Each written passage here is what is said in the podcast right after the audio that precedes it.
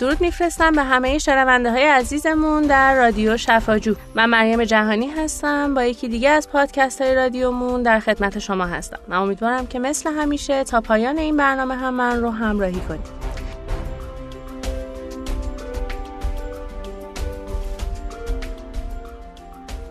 خدمت شما عرض شود که یکی از مشکلاتی که این روزها پدر و مادرها با کودکانشون دارن و خب خیلی هم در اصل بارز هستش و متاسفانه می‌تونیم بگیم که هرچه جلوتر میریم داره این مورد همه گیرتر میشه.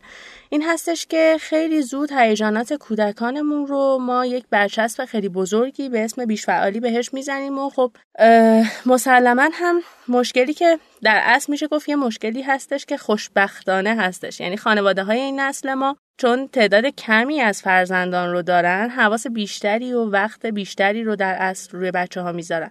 و خب با روبرو شدن با یک همچین موضوعی که کودک هیجانات زیادی داره خیلی زود حساس میشن و نگران میشن و این گاهی اوقات می‌تونه بستر خانواده رو به هم بریزه. موضوعی که هستش و نگرانی اصلی خانواده های این روزهای ما هستش می‌تونیم بگیم که خیلی زود بچه ها به خاطر اینکه جایی برای بازی کردن ندارن بچه های این روزها متاسفانه بچه های نسل آپارتمانی هستن که خب جایی نیستش که هیجاناتشون رو تخلیه کنن.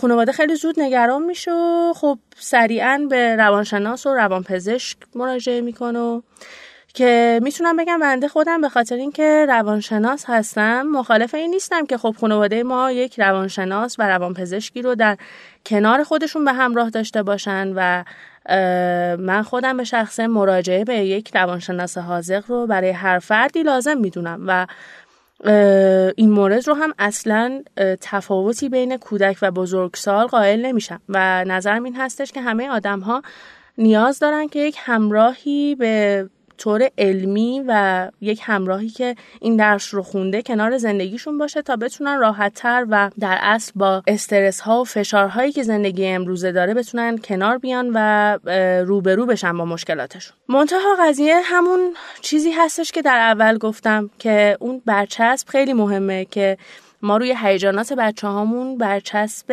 بیش فعالی یا هایپر اکتیو بودن نگذاریم و بچه ها رو خیلی زود تحت دارو و درمان و درمان های گیاهی و درمان های حالا هر گونه درمانی که این روزها میشه گفتش وجود داره نذاریم. من امروز فکر کردم که برای تشخیص احتمالی و ابتدایی این موضوع یه سری علائم ساده هستش که بیایم توی این پادکست راجبش صحبت کنیم که من امیدوارم که حواسمون هم به این موارد باشه و وقتی که واقعا احساس لزوم کردیم مورد رو به پزشک مراجعه کنیم. اول از همه این رو باید توجه داشته باشیم که بیش فعالی یک اختلالی هستش که به کمبود توجه مربوط میشه نه اون شیطنت و پر جنب و جوشی کودکانمون. و بعد از اون من یک شبه آزمونی رو براتون توی این پادکست آماده کردم که حدودا 35 تا 40 سوال هستش که ما اول از همه وقتی که یک همچین فکری می‌کنیم و در اصل یک همچین شکی داریم راجع به کودکمون باید بیایم به این سوالاتمون پاسخ بدیم ببینیم که آیا کودک ما این موارد رو داره و بعد بیایم این احساس نگرانیمون رو با پزشکمون با روانشناسمون روانپزشکمون در میون بگذاریم. که در اصل این جواب دادن به این سوال ها هم یکی دو تا مورد رو بستگی داره بهش که اول با توجه به سن فرزندمونه بعد همین که رفتار فرزندمون رو ما باید حداقلش در شش ماه گذشته ملاک قرار بدیم و در اصل مورد بازدید قرار بدیم تا بتونیم که این سوالات رو بهش جواب بدیم. همونطور که ابتدا گفتم این آزمون تقریبا 35 تا 40 تا سوال داره که من لینک این سوالات رو در پادکستمون می‌گذارم که می‌تونید تمامی اون سوالات رو از اونجا بردارید و لینک دیگرش هم در صفحه اینستاگرام ما هست. می‌تونید بهش مراجعه کنید.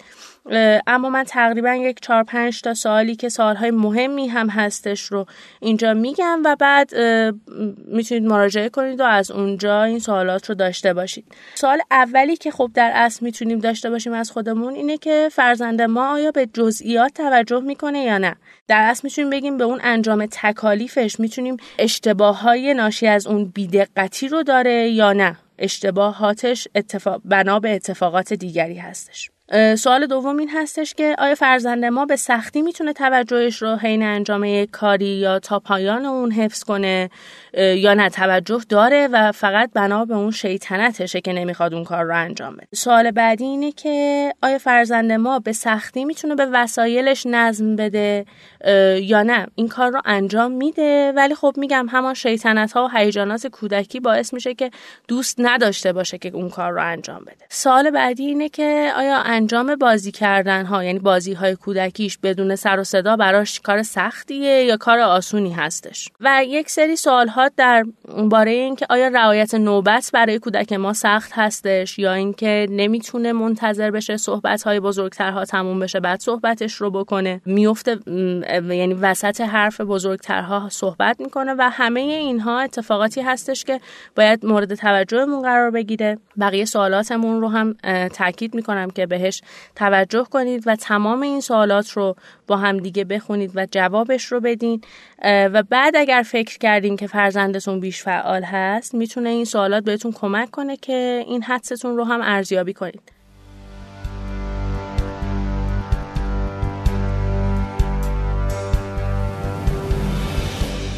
اما موضوع بعدی و موضوعی که تاکید می‌کنم روش این هستش که این شبه آزمون به تنهایی نمی‌تونه قطعا و نباید هم ملاک تشخیصتون باشه و باید بعد از تمام این مسائل قطعا به روانشناس یا روانپزشک مراجعه کنید تا اولا اینکه شکتون برطرف بشه که اگر واقعا این اتفاق هستش بتونید کودک رو از این اختلال جدا کنید بتونید کمکش کنید و اگر هم هیجان و سر به هوایی کودک های ما هستش که خب خدا رو شکر کودکان سالمی داریم که بازی هاشون و هیجاناتشون باعث این اتفاق هستش.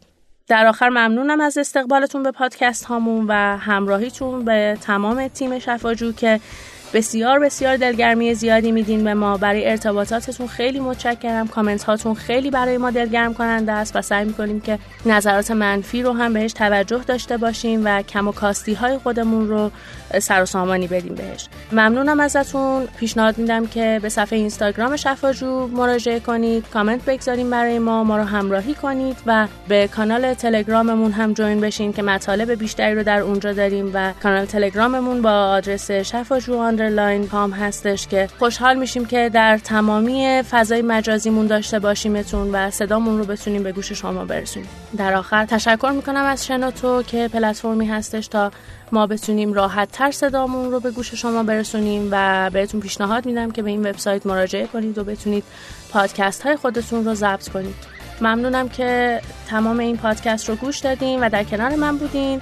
تا پادکست بعدی خدا نگهدار.